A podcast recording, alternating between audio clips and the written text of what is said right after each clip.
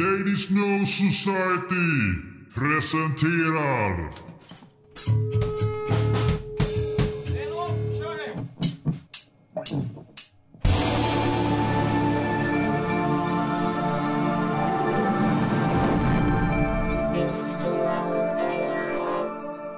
Då var det dags att dricka öl igen. Woo! Äntligen.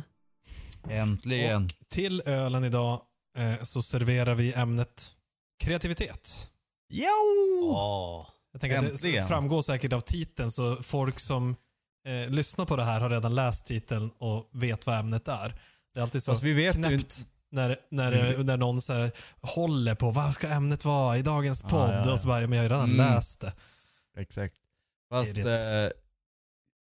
jag älskar ju kreativitet i, eh, jag tror vi har pratat om det, i att döpa, om, döpa saker. Mm. Eh, döpa låtar och avsnitt, poddavsnitt. jo, Eh, och jag har väl gått över gränsen flera gånger. ingen som Jag har hade- jävla aning om vad det är vi kommer Nej. prata om. Nej, exakt. Nej. Så att eh, Det är roligt. det är ju inte säkert att namnet Okej. på den här podden kommer Men jag, heta jag något avslöjar i alla fall väldigt tidigt. Ja. vad ämnet var. Det här, det här är ju ett eh, outtömligt ämne. Vi, vi insåg det här. Att det här, det här kanske får um, spridas över flera avsnitt. Vi får se hur långt vi kommer. Eh, vi, försöker, vi sa att vi försöker lägga en liten platta här. Eh, där vi eh, på något vis startar diskussionen och försöker definiera vad menar vi med kreativitet och mm, vart kommer det ifrån och sådär. Och på något vis jobba oss in mot rockmusiken. Mm. Istället för att ta avstamp i rockmusiken och sen jobba oss ut i universum som vi brukar göra annars. Yes. Nu zoomar vi in mot, Nej. nu börjar vi med eh, galaxens utkant.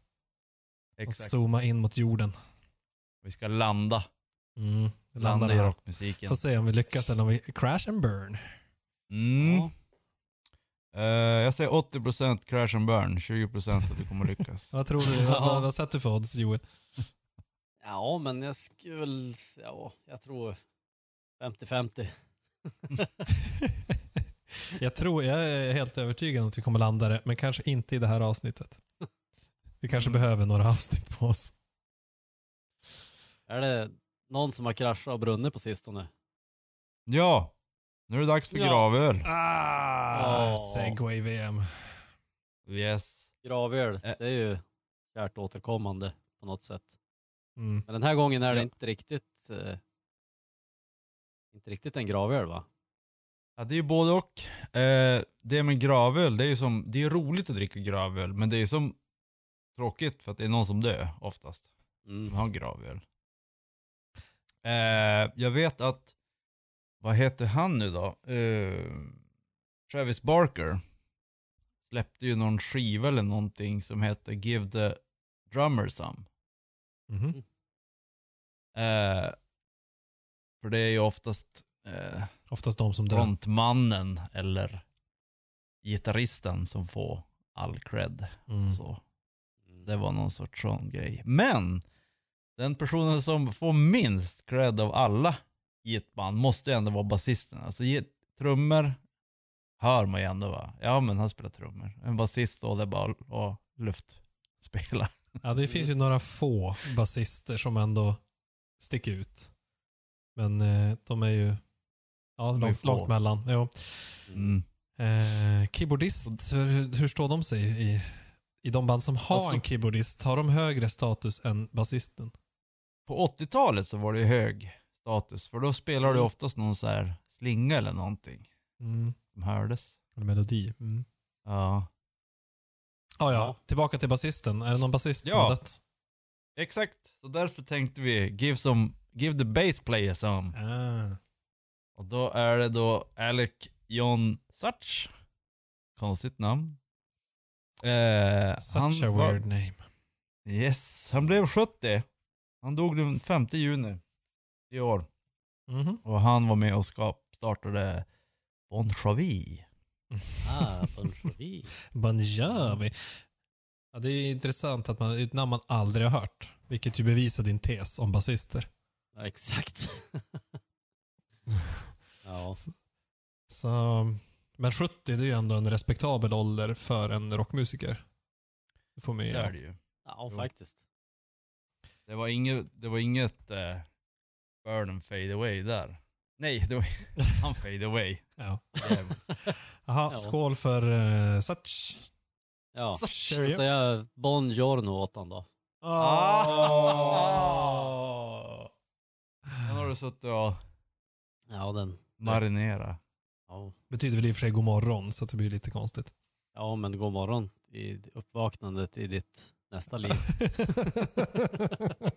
Får vi säga. är vi där redan alltså? Ja, ja. Vi måste ju, Det går går snabbt. fort. vi måste ju iväg. Snabbt i hockey. Jag... Eh, ehm, Och sen har vi ju ett lik som, som vi, alltså Gravel är oftast ensam, eller tråkigt, men nu är det en, en, go, en trevlig eh, gravöl. Och det är ju Kiss. Som nu äntligen ska lägga av. Ah. eh, vadå, är det eh, officiellt att de ska lägga av eller? Ja! Alltså han, idioten har ju sagt det, att nej nu är vi, nu är vi för gamla typ. Nu är det dags att lägga av. Jag kan Ja. tjäna pengar på andra sätt. Han, han sa ju faktiskt att nu efter den här turnén måste vi sluta för att nu, nu börjar det handla om värdighet och självrespekt. så, Ja. så han inser väl att han kom, pengar. han kom snart att bajsa ner sig på scen eller någonting.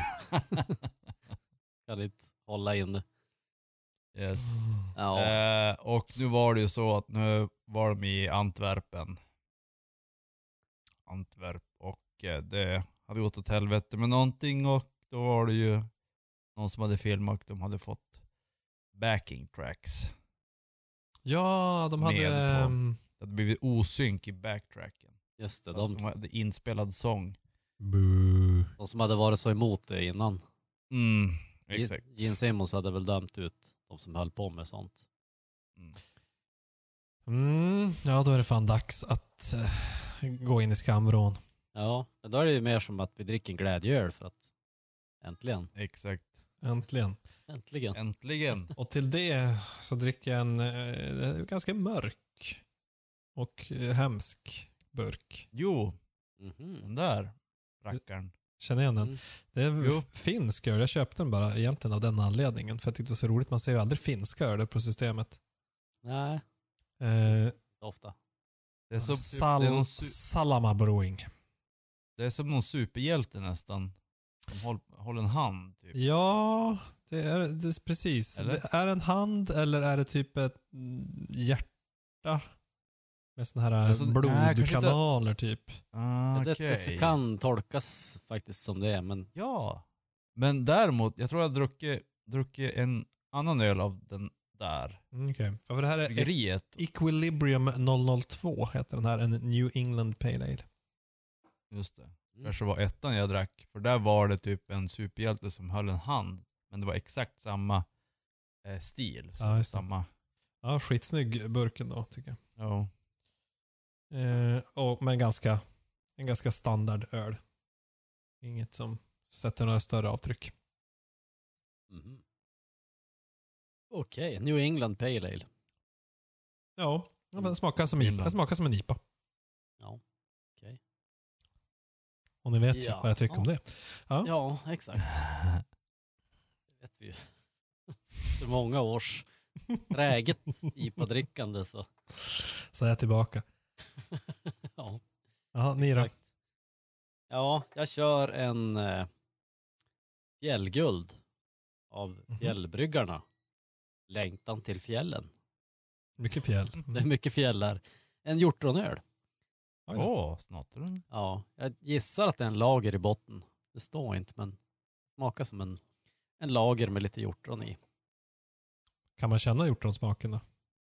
Tydligt Mm. eller är det... Inte jättemycket, men vad man känner är ju framförallt eh, den här hjortron s- sötma slash syrlighet. Mm. Det känns ganska mycket. Li, lite, lite hjortronsmak också. Jag vet inte, den här är kanske inte jätteny, men det kan ju vara sådana här hjortronaromerna, kanske sånt som försvinner väldigt fort. I don't know. Mm. Men helt, helt okej liksom. Det är en bra öl. Ofta med sånt där tycker jag att det är... eh, Man känner att det smakar något som är annorlunda än standard men det är svårt att pinpointa att det är just hjortron eller just Ja, Exakt. lönnsirap eller vad det nu är. Hade jag inte läst på burken så hade jag inte vetat att det var hjort- hjortron. Då hade det, jag Ja, kunnat det. säga havtorn eller något annat sånt där. Alltså Mm. något bär, typ. hade jag haft rätt på växtartsfamilj kanske, Ja, eller vad man ska det. säga. Jo. Ja, Nicke då? Ja, eh, jag dricker, jag har egentligen helt fel kläder på mig. Jag dricker en, en tweed-öl. Jaha. Oj då. Eh, British Pale Ale från Remmarlöv Gårds bryggeri. Mhm. Och den är...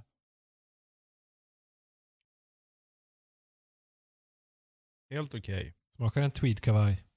Jo, exakt. Lite så här eh, man får i tänderna. Mm. Eller te-weed. Mm. Ah. te-weed. Kanske Ah, tumbleweed. Får man också i tänderna. Ja, Exakt, fastna i Nej, men det, den var helt okej. Det var inget så här wow. Inget... Inget som man måste köpa igen. Nej, känns som att vi alla var eh, underwhelmed. Mm. Får vi se vad det gör med våran kreativitet under resten av avsnittet. Exakt. Jag har ju läst en, eh, en st- studie där man kom fram till att, ja, eller kom fram till, att man, ju gladare man är desto mer kreativ är man och det är ju inget, känns ju inte som någon, något nytt direkt. Just det. Att det, att det finns en korrelation mellan, mellan det, positiva känslor och kreativitet. Mm. Eh, så nu det- när vi fick in inga positiva känslor av våra öl, då kanske det här Ja. avsnittet kommer att krascha ändå. Kanske. Eh, jag tänker, det där, det där är lite så här, ja visst. Men det är jävligt många i ungdomen som spelar i arga band. Som är arga istället för glada. Punk, metal och ja, rockmusik som vi lyssnar på. Det är oftast det är mer arghet än gladhet där. Som tving, eller oftast är det väl egentligen att de är outcast och de får inte ligga så därför så bara, ja men Jo, men lite de arga det. arga för att de inte får ligga och därför så spelar de. Ja. Eh, så jag vet inte. Är det inte mer att om man är ung, Så, så du, tänker att det är kört för oss? ja. Ja, ja, ing- ingen kreativitet kvar. Nej, men jag, jag håller med lite grann att när jag har skrivit musik så har det ju varit när man har varit eh, mer i en mörk period så skapar man mycket mer. Än när man är glad och älskar livet. Då man, Mm. har man ju fullt upp med att älska livet. Då orkar man inte sitta och skriva låtar. Nej men exakt. Det är både och det där. Mm. Jag undrar om... Att när du, om, och du får, men du får inte gå, du får inte bli så arg eller depressiv så att du går över gränsen så att du bara ligger i soffan och typ så här kollar på TV. För då gör du absolut inget kreativt. Nej, verkligen. Men du får inte bli för glad heller. För att då bara, nej men vadå, allting är perfekt, jag behöver inte göra någonting. Så bara, jag, jag bara sitter och är. Och så Ja. bara, ja, då blir det ingenting gjort heller. Nej, precis. Jag, undrar, jag tänkte det här med glädjen och att man är mer kreativ när man är glad. Har inte lite att göra med att man är avslappnad också när man är glad? Alltså där man är inte spänd och liksom, eh, Ja. ja, vad man nog mer kan vara när man är spänd. Man kan vara orolig eller så här. Alltså när man är orolig kan man ju ägna sin kreativa fantasi åt att skapa problem. Men Mm. det är sällan det kom något faktiskt skapande ur det. Mm. Mm. Ja, visst man kan bygga en, mur för att skydda sig mot något. Något sånt. Ja. Men, men eh, när man är liksom avslappnad och mår bra, det är väl kanske då de, man säger mer eh, universella kreativa idéerna kommer fram. Alltså de som är mer gynnande för mer än en själv till exempel. Mm. Jag vet inte. Ja men det kan nog stämma. En Jo, tanke. nej, men jag tror men, men sen, det ligger, ligger mycket i det. ja, För det är också så här, ja men om du typ knappt har mat för dagen och typ är jagad av björnar varje dag. Då har du inte så mycket Det är tid inte så att du bara, ja ah, vänta jag ska sätta mig ner och göra en låt här. Ring, ding, ding, ding, ding. Nej. Det blir ju mer, Fast då kanske man är kreativ på andra sätt. jo det är sant. Mm. Men Det sen, blir inte mycket rockmusik av, av leva. På den, Alltså den du nivån. fattar inte hur mycket rock det var på stenåldern. Jäklar. exakt. Mycket trummande Ja. var det. Ja. Sån då här- ry- rytmerna lades. Den här ehm, strippen som är så här rock, scissor, paper before the paper and scissors were invented. Ja, just Och så står de där två stenåldersmänniskor och bara. Ah, again, damn it. Typiskt. ja. Men, men sen är det ju också så här med den kreativiteten, eftersom, för det är någonting som eh, är väl forskat på, att om du lever i en stress, eller stressig miljö, eller alltså du kan typ dö när som helst. För det första blir det väldigt mycket barn gjorda. Eh, och, eh, men det, för att du kan ju inte göra ett jättestort projekt, det blir inga filmer gjorda. Alltså det måste ju vara kreativiteten måste bli så här, du måste bli klar med den här låten ikväll. Dang!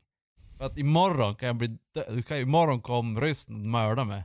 Skjut mig. Eller att björnen kom, eller beroende på vilken, vilken tidsperiod man lever i. Men lever du i krig så kan du inte hålla på och säga ja jag ska skriva en bok.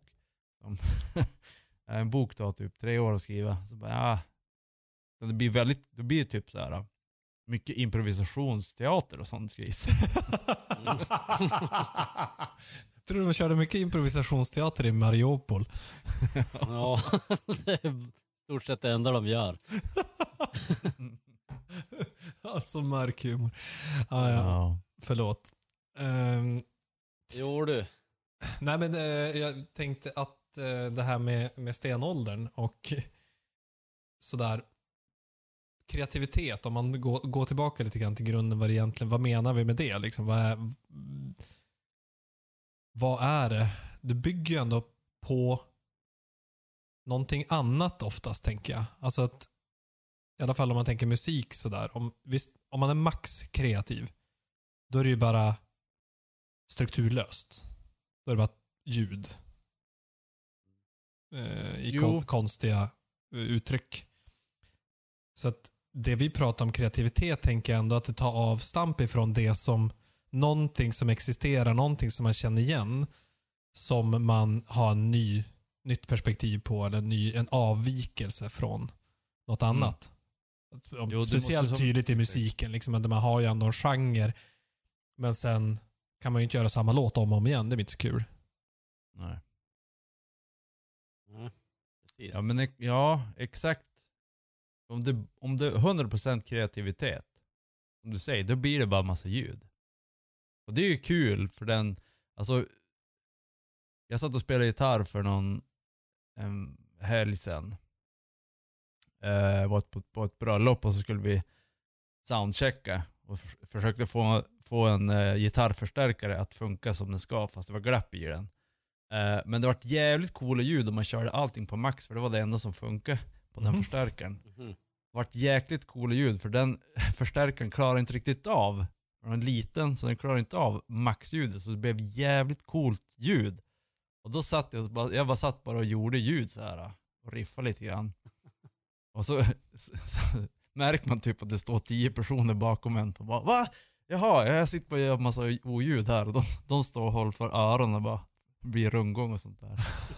eh, och då, då tänkte jag på så här, ja men det här är ju exakt det som man har sett typ så här, ja men när man var ung och såg Nirvana och så stod, han och gjorde bara massa konstiga ljud på scenen. Mm. Och Okej. det är ju skitkul att bara sitta och göra massa ljud. Alltså det behöver inte bli någon låt, det behöver knappt göra riff. Det är Mm. bara göra massa oljud. Men grejen är att det är ju som bara intressant för dig.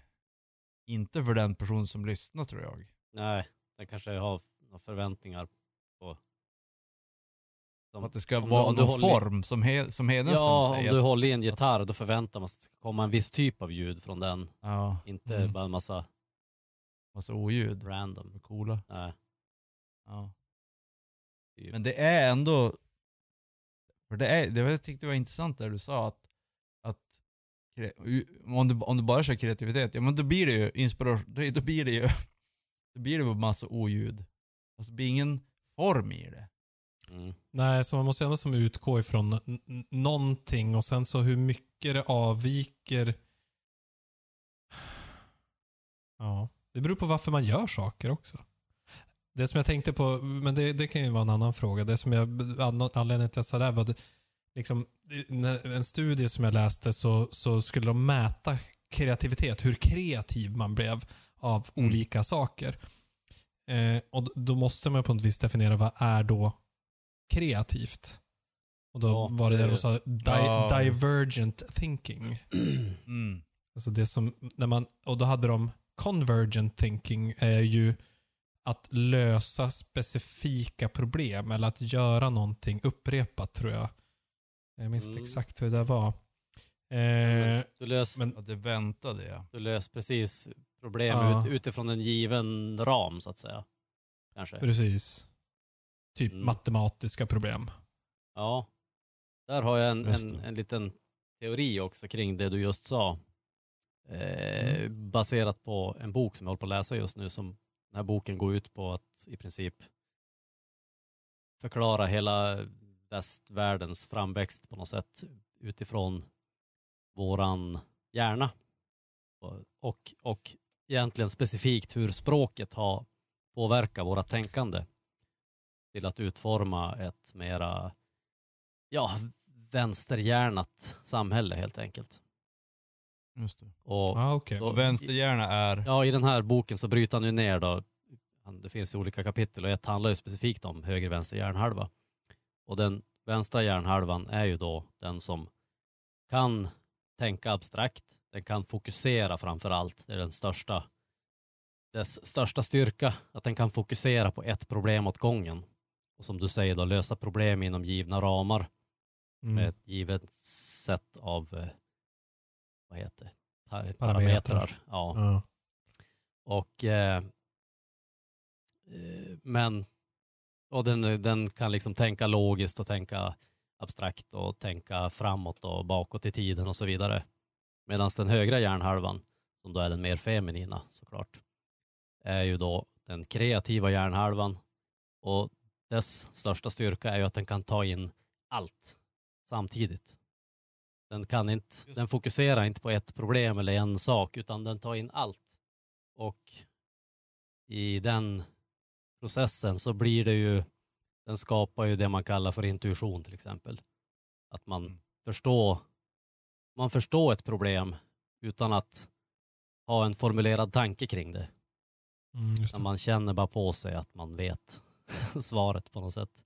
Och det är för att, Okej. att man tar in allt. Så på något sätt är det väl optimalt att ha hjärnhalvorna i balans. Men eh, Eller personer i ett team med olika hjärnhalvor. ja, för förutsatt att de kan kommunicera med varandra då.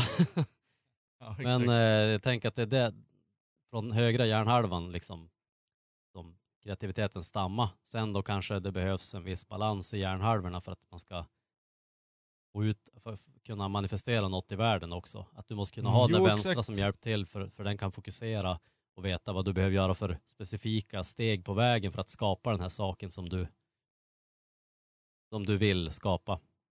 Mm. Mm. Och där vet ju alla som har spelat i ett rockband att eh, det går inte att bara ha höger hjärnhalvor.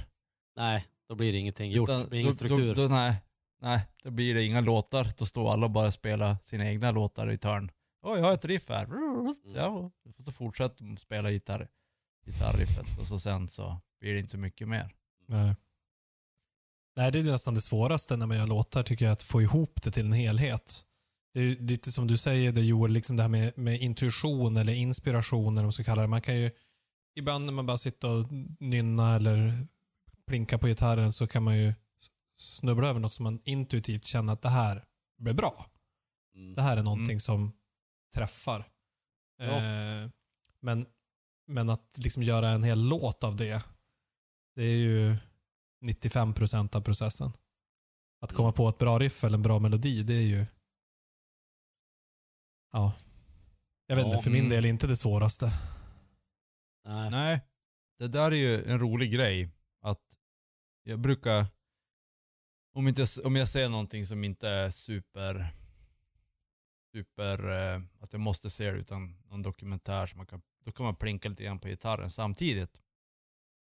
Och oftast, eller oftast men, eh, när man tar fram gitarren och sätter sig, det man gör inom fem minuter, så bara, åh, det här var nog spännande i alla fall. Då jobbar man vidare med det. Mm. Det är inte så att man sitter, om man sitter så här och så efter en timma, nej. Det är bara skit ändå. En timma, efter en timma. Utan det är den här första, ja kanske kvarten, du har på det. Mm, intressant. att- Att det, det kommer någonting och så bara, åh det här var någonting nytt. Träng, träng, Också en intressant, ett intressant tips där på, på en, hur man kan uppmuntra kreativitet. Att du kopplar egentligen bort hjärnan då från det du gör. Du tittar Ja, på en dokumentär men du skapar musik så att du inte fokuserar på att nu ska jag skapa en låt. Utan du frikopplar hjärnan från det, det fokuset. Som då Mm, Joel men- pratade ja. om, vänsterhalvan. Spännande. Mm. För det här är ju någonting Du, som... tar bort, du, det här är du ju- tar, kanske tar bort vänstra hjärnhalvans fokus från gitarren och i handen. Exakt. Ja. Alltså den är fokuserad på tvn. Medan Yes. högra hjärnhalvan gör sin grej. Och det här var en grej som hände med dig Hedenström. Eh, den låten är fortfarande inte klar, men eh, du var hemma och hälsade på hos mig för en herrans massa år sedan. Och så medans du bara, ja men nu ska jag börja dra, och så gick vi iväg och så tog jag gitarren på vägen och bara plinka på den medan jag, stod, medans jag pratade med dig, medan du typ klädde på dig och sånt där. Och på den lilla tiden så hann jag skriva både en vers och en refräng som är Ja, alltså jag tycker allt jag gör är magiskt. Det här är, men det här är fan magiskt alltså. Okej. Det minns jag inte. Riktigt. Var det medan du riktigt. bodde i huset eller? Eller var det innan? Eh, nej, nej, det här var när jag bodde i lägenhet i Stockholm. Jaha, i Stockholm. Okej. Det var jättelänge sedan. Eh, men jag håller på med den låten nu. Och alltså, jag kan, eh, när jag sätter igång, oftast när jag gör låtar så, jag låter dem marinera. Eh, så att man lyssnar på den lite då och då. Och så bara, när man inte har lyssnat på den på ett tag, så sätter man igång den så bara, men satan så bra jävla låt. Ja, det är nice när man känner så, när man kommer tillbaka Ja. till något som man har gjort innan. Så bara, det här är fan bra ju. Ja, det var inte bara exakt. att jag hade, var lite inspirerad i stunden och tyckte att det var bra då, utan det håller. Ja. Jag kanske ska döpa den till Hedenströms låt. Ja, En Exakt. ode, ode to Hedik. ja. Jag tänker också det här med, med när man låter högra hjärnhalvan göra sin grej. Det är ju förmodligen bland det svåraste vi gör i det här, som sagt, vänsterhjärnade samhället. Nästan allting kräver ju vänsterhjärnans uppmärksamhet. Mm. Det är det som jag brukar kalla för brus jämt. Att det, det, är liksom, det är reklamfilmer överallt. Ja, Mm. inte bokstavliga reklamfilmer, men det händer ju saker hela tiden som kräver ens uppmärksamhet. Jo. Och speciellt om man har liksom, om du har en bil, du har ett hus, du har barn, du har en hund och så vidare. Då behöver du också hela tiden göra någonting. Och du behöver Mm. aktivt fokusera på någonting. Så det är ju Mm. inte så underligt. Alltså vi har skapat ett sånt liv som verkligen är, ja, det, hem, eller, det, ja, det hämmar kreativitet skulle jag säga och fritt tänkande och Ja, ja, men det tror jag också. Det tror faktiskt jag också. Man, man, vi tycker ju att vi har ett sånt himla... Det, det är väldigt mycket fokus på kreativitet. Att, mm, Det är ju mitt jobb nu. Liksom att eh, få till team som blir kreativa. mm, I, princip. Och det är mycket prat om att det är det som är... De som är mest kreativa i företagsvärlden, de vinner och, och liksom sådär. Men mm. vi pratar väldigt lite om vad är det som krävs för att man ska kunna vara kreativ. Men är inte det här äh, någon sorts modern aristokrat? Alltså att...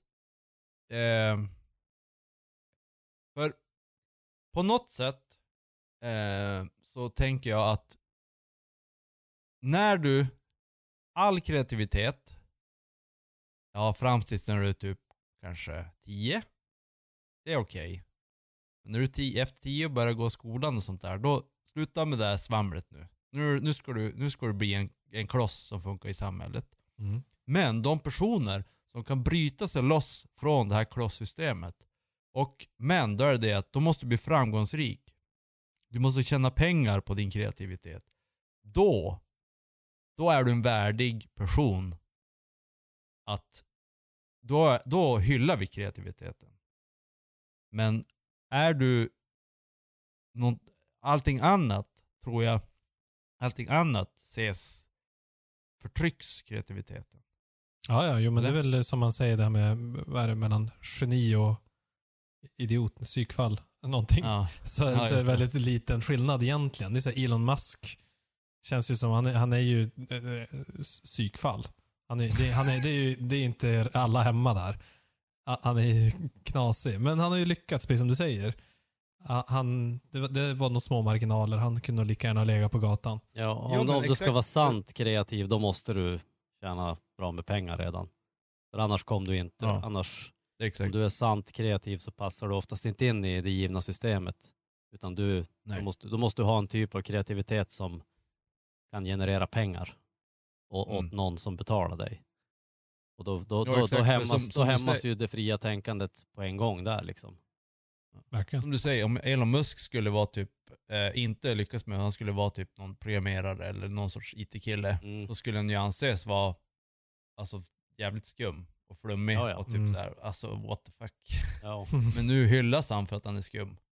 Men det är för att han eh, tjänar pengar, exakt. har hög status. Mm. Ja.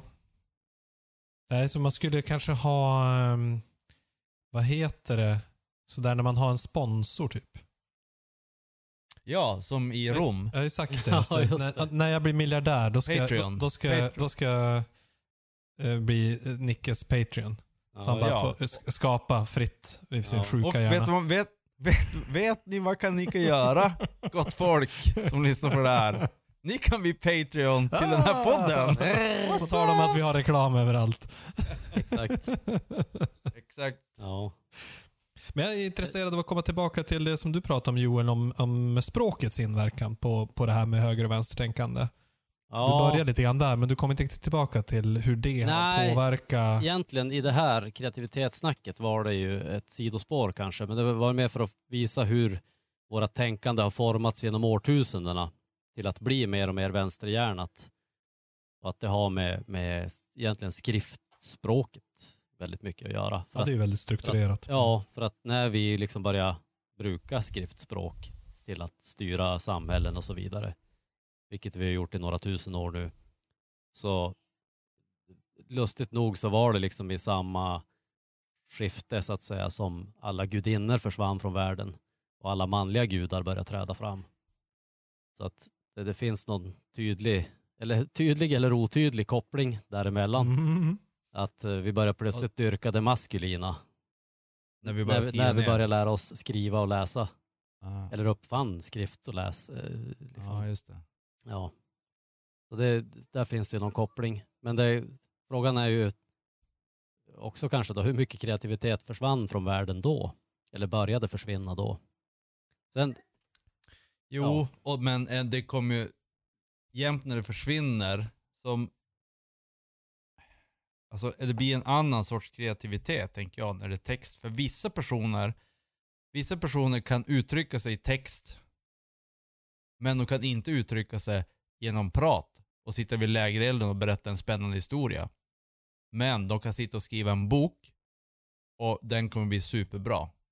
Så att det blir ju andra personer som tar över kreativiteten. mm, jag tänkte, Jag tänkte på det också när vi pratade om Elon Musk. Alltså det finns ju uppenbart, ja om man nu ska dela upp det i två olika så är det ju, det finns ju uppenbart en högerhjärnad kreativitet och en vänsterhjärnad. Menar Elon Musk han skulle ju aldrig kunna skriva en bra låt, är jag ganska övertygad om. Det skulle ju inte Zuckerberg heller kunna göra. De är ju super, super vänsterhjärnhalvade. Och de, Mm. men de är ju också väldigt kreativa med sin vänstra Mm. hjärnhalva. Så att det där Mm. finns det ju också något tydligt, alltså ett, ett frö av en, ja, ett nytänkande, det måste ju komma från deras högra hjärnhalva tänker man. Mm. Men sen är de superduktiga på att kapitalisera på det med hjälp av sitt vänsterhjärnade fokus. Sen, sen Mm. finns det ju miljarders eh, liksom höger, högerhjärnhalvskreativa människor som sitter på gatan och spela för växel. Liksom. Mm. Och de, de kanske skriver egna låtar som är jättebra, men det, de kommer aldrig, de har inte liksom fokuset för att kunna kapitalisera på det. Och de är inte Nej, intresserade sen- av det heller kanske. Den lever ju också i ett samhälle där eh, ju mer avancerat det blir, desto mer specialiserade blir vi också. Eh, Mm. Förr i tiden, back in the riktigt old days, då var det som, när man var jägare och sånt, det var som inte så mycket specialiserad. Men sen när, vi när man flyttade in i städer, eller städer, men alltså skapa byar och sånt där, och började bo på ett och samma ställe, så börjar det bli när man börjar hålla på med eh, eh, vad heter potäten och sånt. Ja, och det var ju då man, Så, då man uppfann, över- uppfann skriftspråk också för att kunna Ja. hålla koll på räkenskaperna med potäter och Exakt. annat. ja.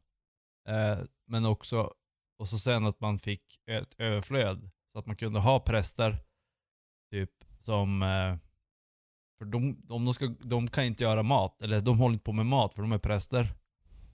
Mm. Och då får de mat av bönderna och sånt där.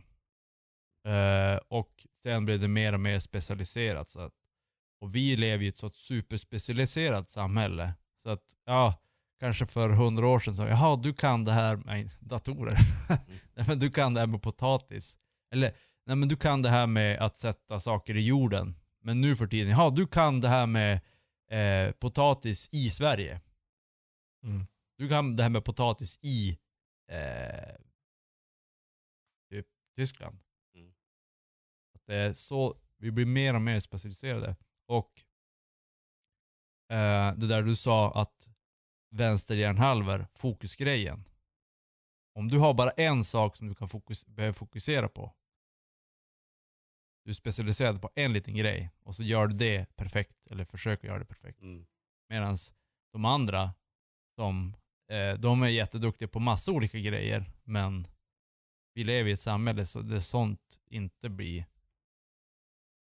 Eh, ja, du vinner ingenting på det. Nej. Utan Det Nej, är bara specialiseringen som är... Mm. fast jag undrar om inte den där trenden håller på att vända lite. Eller jag, jag vet inte, jag kanske bara är i min lilla bubbla och min, mitt positiva tänkande men det känns som att det, det börjar bli mer och mer fokus på vad ska man säga, tvärfunktionella eh, ytor. Att ganska mycket nu handlar inte om- att vara den bästa kemisten som tar fram den nya mm, atommodellen. Liksom. Utan Jo. den som kan kombinera A med B med C och, och genom det komma på någonting nytt. Mm. Mm, ja, det är ju väldigt bra Det är om, ju- det börjar om det börjar hända sånt grejer. För det har jag ju efterfrågat väldigt länge. Det är- Just med Det forskning. är gudinnans Att de- återkomst. Mm. Det är ju det. Alltså det är ju... Den mytiska. Ja, men det, jag den mytiska lagret över den, den samhälleliga förändringen som, som, som vi ju är mitt uppe i. Alltså gamla rigida strukturer som håller på att raseras. Det är ju på ett sätt det. Alltså att vi, det, det börjar komma in mer feminin energi så att säga i saker och ting. Och den är ju både destruktiv och kaotisk men också jävligt kreativ och eh, brett tänkande som sagt. Mm. Eller brett. Jag vet inte. Tänkande, om man nu ställde mot vänstra hjärnhalvan så är det inte tänkande utan det är något annat. Men Jag tänker att då kommer vi också, eh, jag tänker spontant när vi pratar feminint, så tänker jag också samarbete över individualism. Att det är mer, mm, ta din bok upp det också, att det liksom, den, den högra hjärnhalvan då skulle vara mer fokuserad på samarbete och interaktion med andra medan den vänstra mer om överlevandet och jaget. Eh, inte det. Jag, jag har inte läst hela boken men det, det, kanske, det kanske dyker upp senare. Jag vet inte. Jag tänker att det ändå hör ihop lite grann att... Eller det, det här är en intressant fråga. Kommer kreativitet ur ett vakuum? Är det, är det någonting eh, innate, vad nu det blir på svenska, men något som är inneboende i oss? Som bara finns där och eh, kan skapas oberoende av yttre påverkan? Eller krävs det yttre ja, i, i input på något vis Mm, för det att ju, skapa kreativitet. det, det är ju en Ja, väldigt det- alltså- intressant fråga. Det tycker jag. Det, nu nu Det börjar det komma till ju- kärnan i det. Ja, det måste ju vara så att det, det kom inifrån. Eh, problemet är att för nå, någon gång så har ju någon hittat på någonting innan andra har hunnit hitta på det. Ett hjul till exempel. Eller, eller eh, en yxa. Men problemet är att det är svårt i vårt samhälle att, typ, att tänka på det för att så här, ja, hur många filmer och serier och musik och bla bla bla. Eh, Du får ju inspiration, eller du får hör ju så mycket. Så att du får, det blir ju en, det blir ju en eh, kombo av det du har inom dig och det du hör utanför. Tror jag.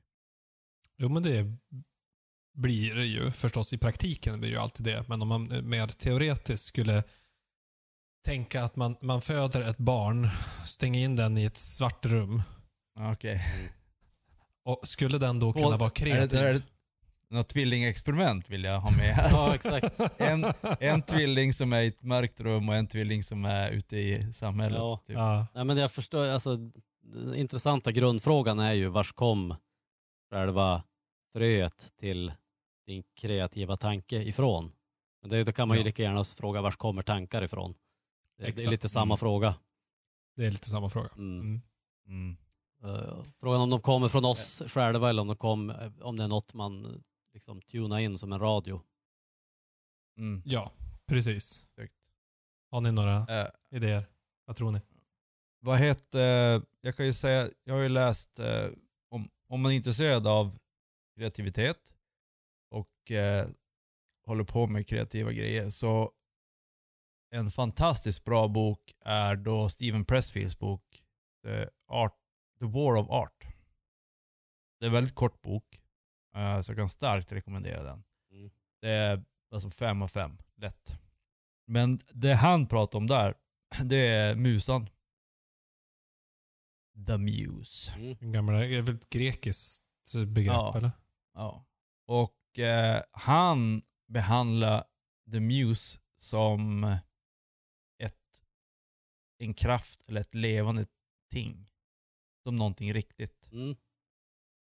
Mhm. Någonting som påverkar en. Och hans, hans grej är ju att, och det här är ju samma sak som Stephen King. Stephen King har ju också skrivit en bok on writing som om man gillar, gillar att lära sig om kreativitet i skrivandet så är det också superbra bok. Men eh, båda de två har ju kört samma metod typ. Det spelar ingen roll vad det är för Stephen King, det spelar ingen roll vilken jävla dag det är. Är det julafton? Är det nyår? Är det din födelsedag? Sätt det framför tangentbordet. Spelar ingen roll. Sätt det. Och Steven Pressfield också. Ja, det spelar ingen roll om du sätter bara en kvart, halvtimme, två timmar, åtta timmar. Men sätt det varje dag om du kan det. Fast så, det känns som att det är lite kontraproduktivt, eller intuitivt till det som vi pratade om innan. Det här med att kreativitet på något vis kommer till en när man inte har fokus på att skapa någonting. Jo, men jag håller på att komma till det. Ja. Du ska sätta det, eh, även om du bara skriver ett ord en dag. Så bara, ja, ja. Du ska inte ge upp. Sätt det. Till slut, då kommer musen. Jag kan ju förstå tanken med det att du ska göra sättandet till en vana så att du, så att du inte behöver aktivt tänka på att du ska sätta dig och skriva. Mm. Då, om du, tänk, om Det du tänker aktivt på det hela tiden, då sabbar du musan. Mm. Då sabbar du flö, det är samma sak som när du, samma sak när du ska ut och springa eller vad som helst. Det är ta på sig kläderna som är största. Byta om till eh, springarskorna, det är det som är det jobbigaste. Mm, Sen när du har varit ute och springit så är det inga problem. nej. Utan Mm. det är Jag den tänk, där jäkla starten. F- Första steget är alltid det jobbigaste. ja. Men okej, för, att, för att säga, du frågar ju vad vi trodde. Och jag, jag tror ju mer och mer, alltså, ju mer jag läser om ja, hur folk tänkte förr och så vidare. För hur folk tänker idag, det ger jag fan inte fem öre för. Men, men hur folk tänkte förr kring sådana här saker, eh, som i princip eh, är basen till hela vårt samhällsbygge någonstans i forntiden. Eh, alltså det är ju det här med med att man tänkte till exempel att tankar, det var inte ens egna utan det var gudar som kom och, eller energier eller vad man ska kalla det, de kallar det för gudar då i alla fall. De kom och knackade på liksom. Så här, hej, nu kommer jag som får dig att hitta på den här sången. Och det är ju musan då. Muserna var väl Mm. någon, någon gudinnor av något slag. Och sen fanns det ju andra, bättre och sämre gudar som kom och knackade på liksom ibland. Men eh, Den här klassiska, klassiska tecknade filmer, du har en ond exakt, gubbe till vänster och en exakt. God Och det är ju väldigt så här uh, basic egentligen, men det är ju på något sätt det är väl också lite för att symboliskt illustrera att du har alltid ett val. Du kan välja det goda, du kan välja det onda. Så där. Du, kan alltid, du har alltid ett fritt val och det är väl det som vi människor har, det fria valet. Det är väl liksom. eh, som att man man kan välja vad man sätter fokus på. Vi vet Ja. inte riktigt vart tankarna kommer ifrån. Jag tror att det är Ramdas som pratar mycket om det här, eller alla möjliga. Mm, Att Mm. just, de dyker upp, men du kan välja vilka du ja, eh, fäster vid. Ja, precis. precis. Ja, det, är väl, det är väl det valet vi har som man då kan ja, illustrera som ängel och djävul Exakt. i just det fallet. Men det kan ju vara mycket mer nyanserat än så. Ja. Mm. Men det är ju det som är, det är väldigt filosofiskt nu såklart, men det är ju där du som människa har all makt. Du har all agens. För det är du som väljer vad du gör av dina tankar och liksom, du behöver inte agera Mm. på varenda tanke du får utan du väljer du- det är ju ett urval av tankar som du agerar på.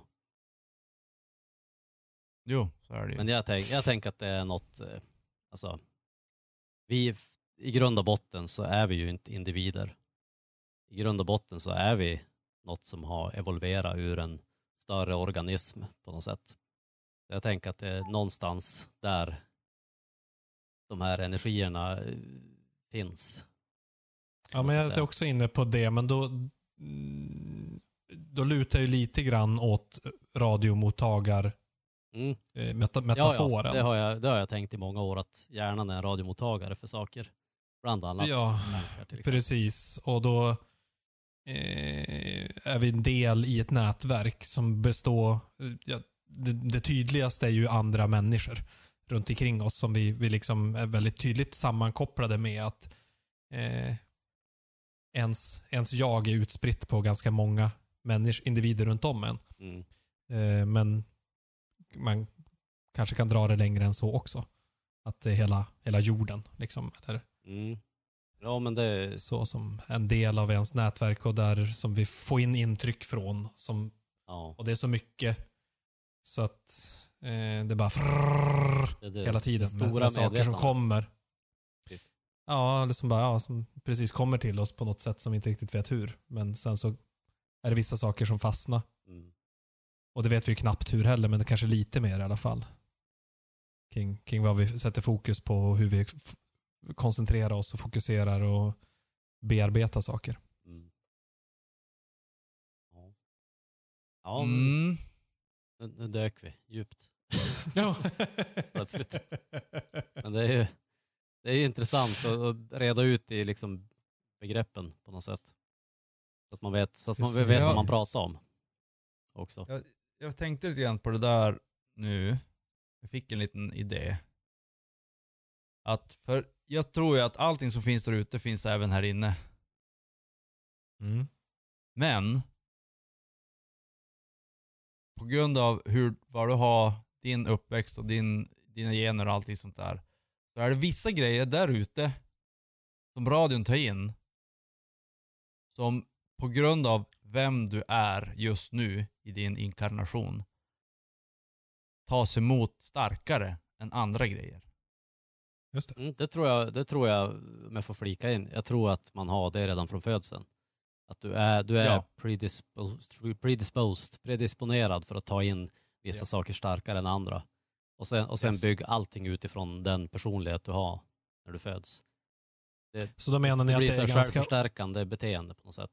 ganska omedvetet? Det är liksom, jag har inte så himla mycket val kring vilka tankar som fäster hos mig. Eller vilka Jo, intryck. Jo, eh, jo, alltså det var inte så jag menade, utan jag menar mer att du har en, en, en grundmall som, som, Du- som, ja, men- ja, som men- stämmer i bäcken på något sätt. Men sen kan du alltid du kan alltid aktivt bestämma, så, så fort du blir liksom medveten om att du har tankar, då Ja. kan du bestämma vilka tankar du ska följa. Men du kanske, eh, grundmallen gör att du dras mer till vissa, Du, har, du du gillar... gillar vissa typer av tankar bättre.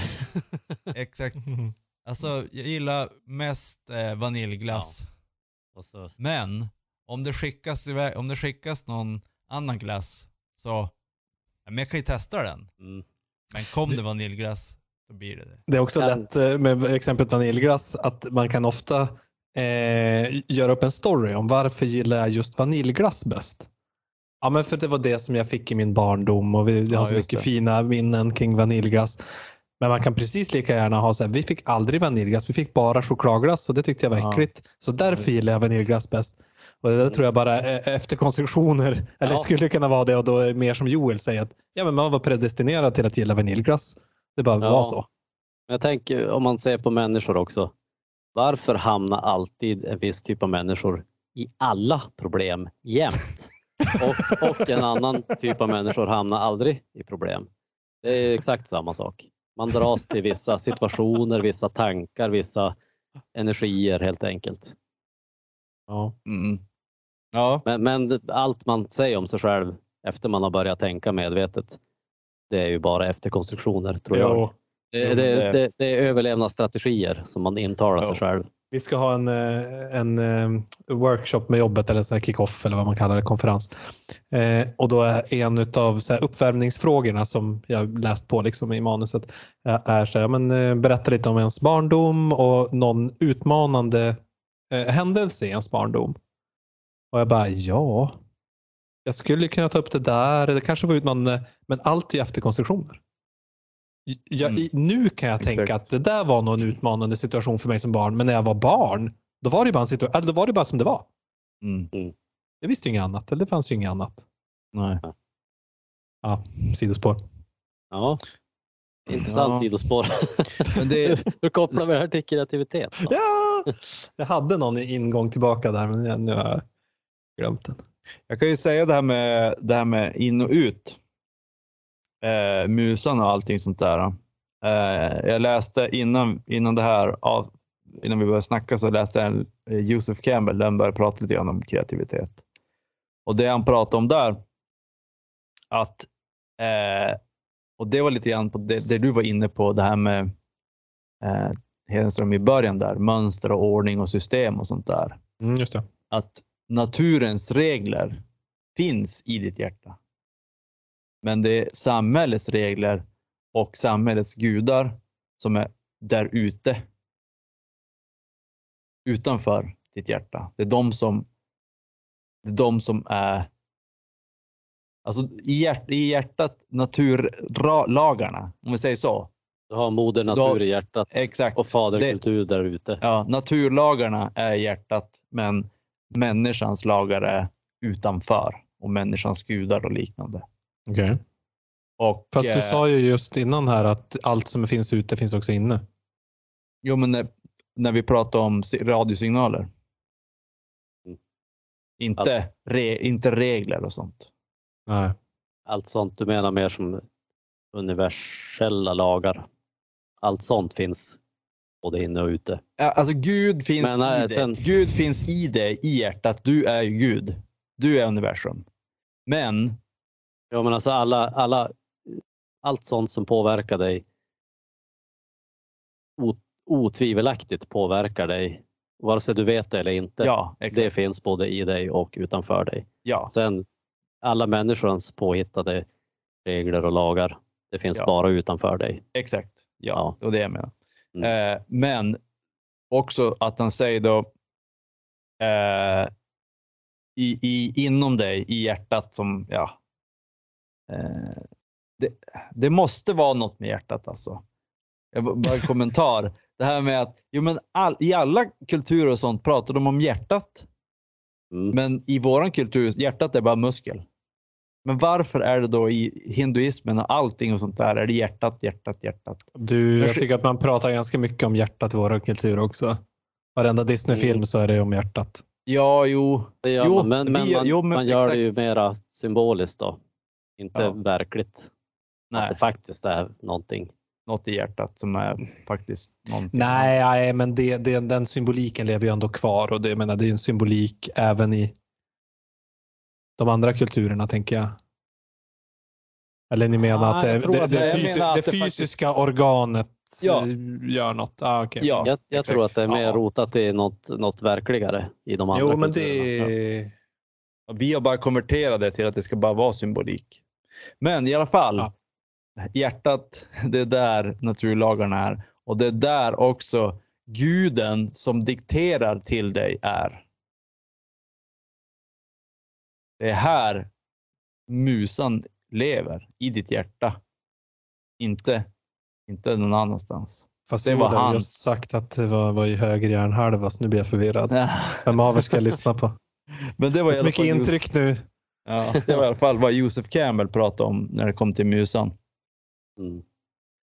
Eh, och det, det är det jag tänkt då.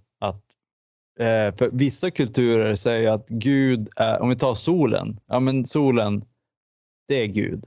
Men vissa kulturer säger att det är strålarna som är Gud. Det är inte the source som är Gud, utan det är det som är mellan som är Gud. Men tillbaka till, nu vart det mycket Gud, men eh, det med hjärtat då. då. Om vi då kommer tillbaka till kreativitet, säg att du, du skapar en, den där låten när jag gick från dig och du Mm. blev så ledsen så du skapade den fantastiska, Exakt. världens bästa låt. Kän, känns det då i hjärtat för dig? Nej, Det känns inte Alltså fysiskt ska- i hjärtetrakten att det här, eh, nu, nu kom musan eh, in i mitt hjärta. nej. Nej, det är bara, hej. Va? Jaha, okej. Så är det. Och det, det är knappt så att man märker att det är någon som kommer hälsa på, utan det är bara tjong och så stick iväg. Det, det, är som en, det är som en överraskning. Ja, jag tänker så här då, eh, med, om jag backar ett steg till det här med hjärtat och hjärnhalvorna. Att hjärnan är en radiomottagare, men hjärtat är också en radiomottagare. Alltså hela kroppen är ju en mottagare för energier. Herregud ja. Mm. Men tänk att hjärtat kanske är mottagaren för medvetandet medan hjärnan är på något sätt tolkar det där medvetandet. Mm. Alltså hjärnan tolkar hjärtat och då höger hjärnhalva kanske tolkar det mer helhetsmässigt helt enkelt. Känslomässigt och eh, alltså det tar in alla aspe- aspekter. Medan den vänstra hjärnhalvan liksom som det här abstrakta tänkandet och allt det här liksom som har evolverat senare. Det har, det har byggts på det, allt det andra. Mm. Som eh, ytterligare lager på löken liksom. Men sen har vi gjort det fatala misstaget att tro att det är svaret på allt. Mm. Logik och fokuserad ansträngning, fokuserade tankar. Titta i mikroskopet på hjärtat så ser du vad det egentligen är. Det är en köttbit. Mm. Ja. Och, och så dog Gud sådär. Mm. En intressant sak när du sa det där, äh, som jag har hört, det är ju att folk som har bytt hjärta, helt plötsligt så börjar de typ gilla vaniljglass. Mm, precis. de bara gillar, vad heter det, precis. Chokladglass där har vi tidigare. ett bevis på det vi har sagt. Ja. Och en annan cool grej med hjärtat, det är att det om du, sätter, om du sätter in ett hjärta som är gjord för en person som är 1,60 och så sätter du in det i, Blir du 1,60?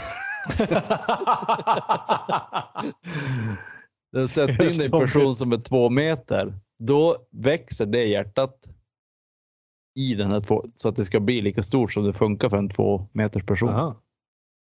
Det är coolt. Pretty coolt va? Om vi ändå pratar om kroppsdelar så då vill jag då vill jag slänga in magen. Som Yes. eh, jag tycker är, men det, har egentligen inte med kreativitet att göra så nu, börjar vi, nu vart jag bara inspirerad av era, er kroppsfixering. Musan kommer i det. Exakt. Där, där tycker jag är kopplingen till det eh, gudomliga då, om man vill kalla det så, eller universum, eller det större. Att i, i- hjärtat är känslorna liksom, och hjärnan är tankarna. Men i magen är ju uh, kopplingen. Gut instinct. Exakt, intuitionen och exakt allt det där. Och magkänslan, vad, vad är det? Ja, det är Ja. ju divine intervention på något vis. Mm. Eller är det bakterierna som styr din hjärna? Ja, Som och det, det Det är magiskt. ändå en intressant tanke också. Som jag mer och mer underhåller. Jag tänker, Att jag tror min, det finns min, min, min, jag, jag eh, tog ju upp det här nyligt med Nicke, det kanske inte du var med Joel, men om, om hur måendet påverkas av, eller alltså mitt psykiska mående påverkas av hur min, mina tarmar mår. Mm. Otroligt tydligt. Ja, och jag, och det, då så läste jag till och med en studie som var super tydlig. Att liksom Ja. eh, förstoppning och depression har extremt hög korrelation. just det. Mm. Och Jo, där det tänker där jag är- också vilken typ av tankar som din tarmflora skapar i ditt huvud. Du kanske Mm. tänk lite oftare på godis om du har jävla massa candida jäst och sånt i tarmarna. De kanske de kanske nyper lite grann där. Du, ge mig lite Mm. godis. Kom igen, ge mig lite godis. Jag kommer inte att sluta tjata om den här tanken för att du ger mig lite godis. det har man aldrig varit med om. nej, nej, aldrig. aldrig. Jo men det där är också l- eh, lyssna på poddar de pratar om det med, med kopplingen mellan tarmfloran, tarmen och eh, hjärnan. Att de är väldigt ihopkopplade. Och Och det de finns ju det här co- coola att du kan, du kan ju ta tarmflora från en annan person och skjuta in i dig själv. Ja, men just det. Det har jag varit lite Typ. kring.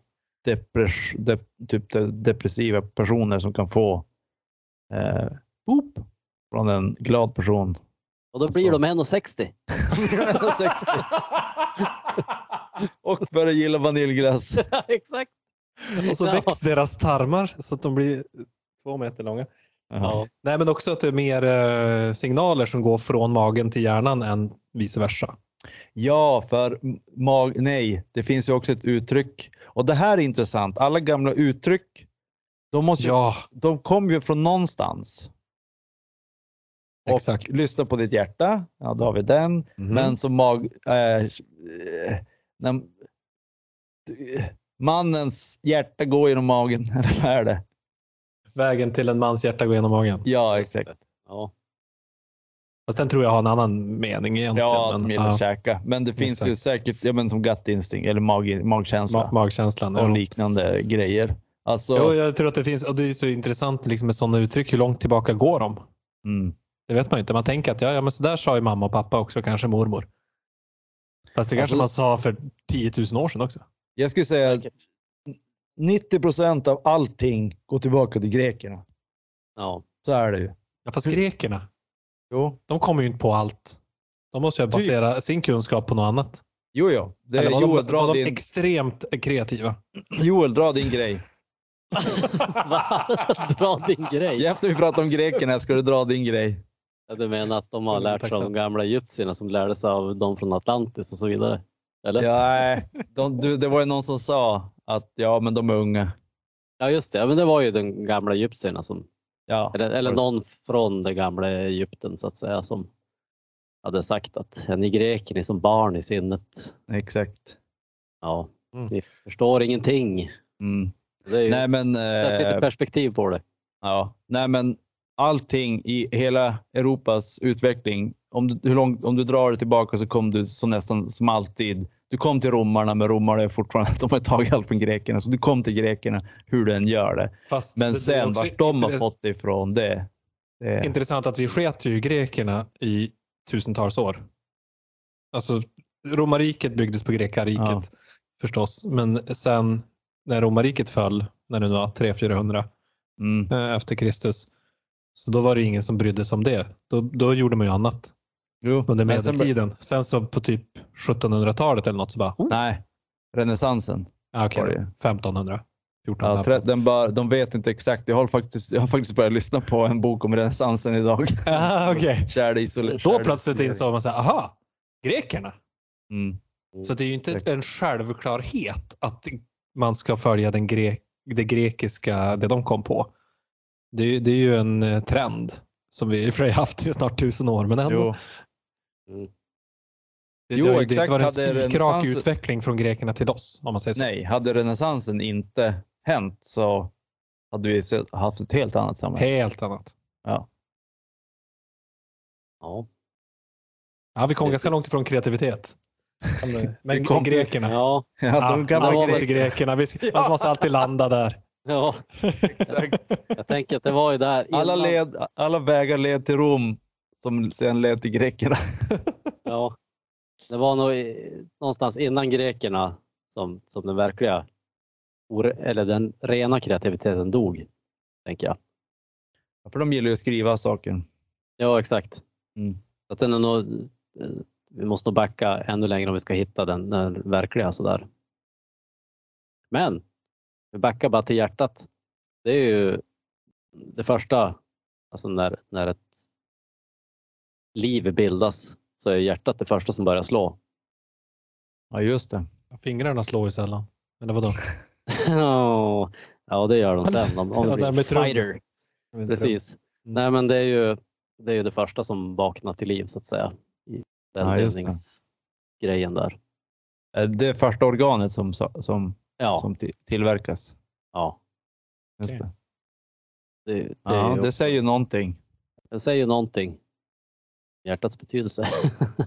Ja, men jag vill också, eh, en, eh, det är just det här med skriften som du var inne på, sabba kreativiteten. Eh, Det var ju inte bara grekerna som började skriva utan man började ju teckna, nedteckna saker på många ställen i världen ungefär samtidigt.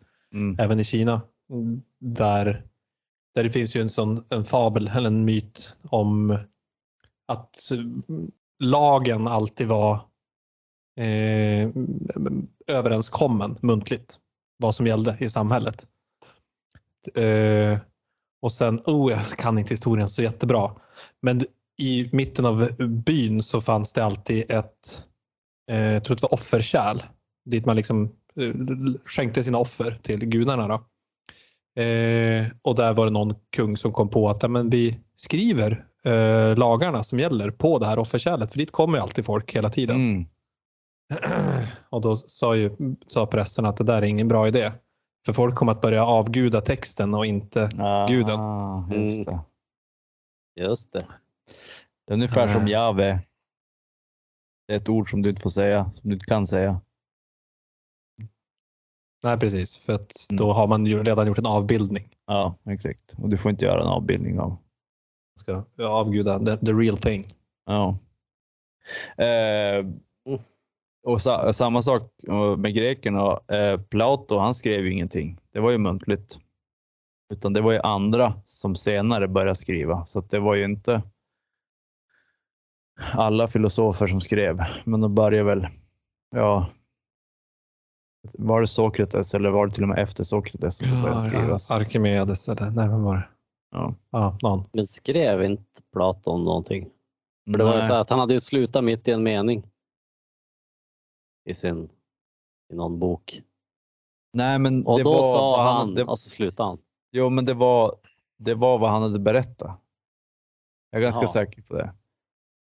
Det var han som skulle skriva ner det han sa, som, Ja. inte, som inte orkade skriva färdigt. Typiskt. Plato wrote many philosophical texts, at Aha. least 25. Nej, vänta nu. Han kanske är, hade spökskrivare. är det Sokrates som är före Plato? Nej, han var, Nej. Sokrates lärjunge till Platon. Did Fan. Wi- write books? Eh, Det finns ju någon sån här filosofi som heter pre. Alltså, Men nej, Sokrates, Aristoteles tänker jag på. Tror jag. ja, ja. ja. Ja, ja. Dåliga. Det, det var i alla fall Filosofi. några filosofigreker som sa att det här med skriva, nej, det är inget bra. Men de sket i det, började skriva ändå. Sitter och Ja. svamlar bara. Ja, jag känner också att nu börjar, nu börjar vi komma från eh, ämnet lite här och det är kanske är dags Jo. att eh, börja runda av helt Men- enkelt. Ja, Sokrates, eh, när vi ändå var på han. Ska säga, han, han hade ju sina daemons som han... Ja, exakt. Jo. Och där, där, har, är vi, där kommer vi, snuddar vi ju något vi har pratat om tidigare. Alltså han menar ju att det var The Damon som sa åt han att göra allting som han åstadkom i livet i stort sett. Alltså Mm. hans inre, inre Damon, hans ja, musa eller något. Visst var det att det var ju en eh, feminin och en maskulin. Ja, det minns jag inte men Jag tror Jag det var så. Att, Och det där är ju någonting som vi då, jag antar att vi alla är överens om att om det nu finns en musa eller daemons eller vad man nu vill kalla dem så är de ju inte exkluderade till vissa personer utan de finns ju hos alla ja, ja. i lika Precis. stor grad. De är inte, Mm. de är inte individualistiska eller Nej. indivi- individuella. Eh, så då handlar ju frågan om hur öppnar man upp för det? För Mm. att liksom i, höra de rösterna, Mm. om man nu kallar det det. Eh, det Lyssna kan ju till ditt vara... hjärta. Lyssna till Carola. eh, det kanske kan vara en, en fortsättning i, i Ja. det här. För att det, jag hade ju lite eh, på det ämnet också, anna, annat material kring hur man kan uppmuntra kreativitet. Vilket jag tycker är spännande. ja, för Mm. att vissa personer säger så här, ja men jag är inte kreativ. Men så hittar de någonting som de gillar. Och så helt plötsligt så blir de kreativa. Och då kanske det är så att, ja men de hade fel frekvens inställd Det är på lätt radion. att tänka på kreativitet som konst. Men vi pratar ju just om så Mark Zuckerberg eller så är ju också kreativa. Fast Jo, det är inte jo. konst de gör. Nej, nej, Så att det är precis som du säger, liksom, det är olika. Om, man kan vara kreativ inom allt Ja, ja. i princip. ja men programmering är väl Det är väldigt kreativt. det är kreativt. Men, men det är som, så långt ifrån det vi tänkt på som kreativitet Exakt. som möjligt. Utan du sitter framför en dator och skriver massa konstiga tecken som ingen förstår. Mm. Man kan, ju Eh, undra, man kan ju undra om det är kreativt egentligen att uppfinna en sak som Facebook. Eh, Alltså självklart, tanken är ju originell. Men sen, ja, det mesta av det som har skapats för att bygga upp Facebook har ju inte han själv gjort kanske. Alltså Nej, det, såklart. det som har varit eh, ett sånt, sånt kreativt arbete. Utan han kom på en originell grundtanke. Eller snodde om man ska tro filmen. Ja, kanske det. Ja, alla har ju snott av någon. Ingen som kom på yxan helt plötsligt. Nej. Men eh, det, det som är det intressanta tycker jag med det där med kreativitet, alltså om man nu ska kunna kategorisera det på något sätt eller klassificera det. Där, vad, vad leder din kreativitet till? Leder den till att Alltså vad, är- vad är det, det högsta målet med den så att säga? Ja, men det är någonting helt annat. Mm. Men eh, drivkraft, Vad, vad, blir, effekt, vad blir effekten av eh, ens... Jo, effekt, effekterna, effekterna kan man ju aldrig förutsäga egentligen, men, men vad är drivkrafterna som, som gör att du Fast är finns, kreativ eller vill Ja, kreera så att säga? Varför vill, och man skapa? Jag tror om vi att det är pratar om att det här är mer än en radiomottagare eller en musa som kommer till den, då har ju den ingen... Det är inte min vilja. Utan Nej, men jag- det jag- blir är ju din vilja för du väljer ju ja eller nej. Exakt. Men det är ju inte kreativiteten, det är ju fokuset. Det är ju vad jag väljer att särskilja, vad jag väljer att plocka ut av alla de här konstiga idéerna som dyker upp i mitt huvud. Mm. Och det är väl egentligen det som du väljer att vara kreativ i. Det är det som du, som du mår bra av. Ja, men det är ju inte bara det, Eller? utan jag, jag tänker ju att du har ju en motivation med varför du väljer ja eller nej till de här tankarna Absolut. som dyker upp. Och det är det jag är lite nyfiken på. Vad är det? Då handlar det nästan mer om moral eller någonting. Ja, men det finns ju alltid med på ett eller annat sätt. Men jag tänker, Mark Zuckerberg, han blev ju en av världens rikaste människor. Men det var ju inte det som var hans, hans drivkraft. Hans drivkraft var väl liksom att bli populär, kan jag tänka Ja. mig. Ja. Och sen blev det något helt annat. Men Ja, det, det, det, är liksom, det, det finns ju andra drivkrafter än, än det. Vissa kanske vill vara kreativa för att, för att tjäna jättemycket pengar. Eller för att, eh, rädda cancersjuka barn eller för att, alltså, Ja, vad kan, vad kan nej, andra drivkrafter? Jag vill ändå poängtera att då tycker jag att vi pratar om ett helt annat ämne. Men eh, det är också ett intressant ämne. Ja, jag, Drivkraft. tänkte, jag tänkte att det är väldigt relevant i Ah, jag tänker att kreat- kreativitetsfrågan. kreativitet är frikopplat drivkrafter och moral. Däremot är som, som vi säger, liksom, vad, vilket utav det kreativa som dyker upp som man tar fasta på, ja, Det, men det ju ja då, blir det ju en, moral. Då, då blir det ju kopplat till det. Ja. Och då, Ja. Det är ju en del av den kreativa processen förstås. Det är inte bara att ta emot signaler, för det gör vi hela tiden. Utan att skapa någonting ut, utifrån dem. Och då, då blir det ju en drivkraftsfråga, absolut. Det har rätt jag, jag tar tillbaka det. Tillbaka. Men det blir en diskussion för en annan kväll. ja, det Ja. får nog bli det.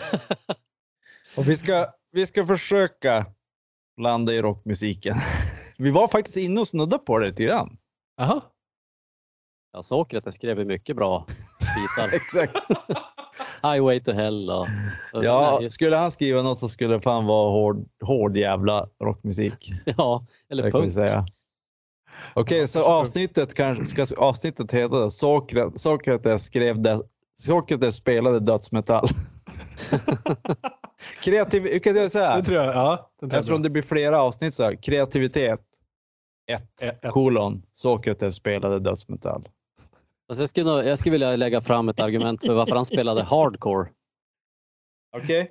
För han är ju, han är ju punkig i grunden. Han är ju en mot, motsträvig typ som bara ska Ja. vara emot etablissemanget. Och Ja. att vara emot, det är ju som de är i Umeå, de är emot. Och det var där hardcoren hade sitt starkaste fäste. Jag skulle nog hävda att han är en hardcore-kille, Sokrates. Fast det, Jag känns som att, hoppats... det känns inte som att Sokrates var så arg. ja, men ändå. Han var, mest, Eller arg, han var- han var mest ifrågasättande. Kanske inte arg, men alla hardcorare är ju inte arga, men de är väldigt principfasta.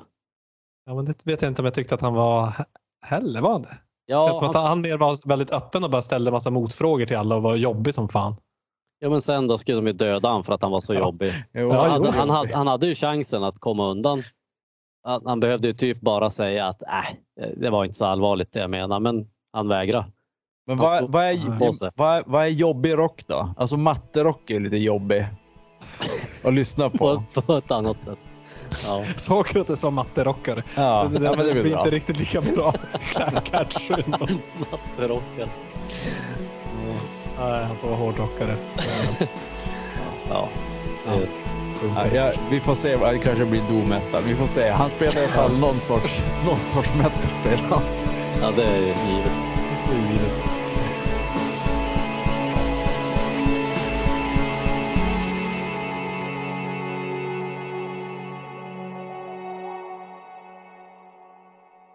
Ja, ja. Jobbig fan. Jag stoppar. Jobbig fan. Det var typ det roligaste. Ja. Han var just en jobbig jävel. Ställer frågor. Nu har jag stoppat min inspelning. Ja, jag Mm. också. What? Recorded audio Så. was lost at a labeled location. Other applications are competing with Audacity for processor time. No shit Sherlock. Vad säger den? Jag säger att jag är för upptagen för att spara din fil.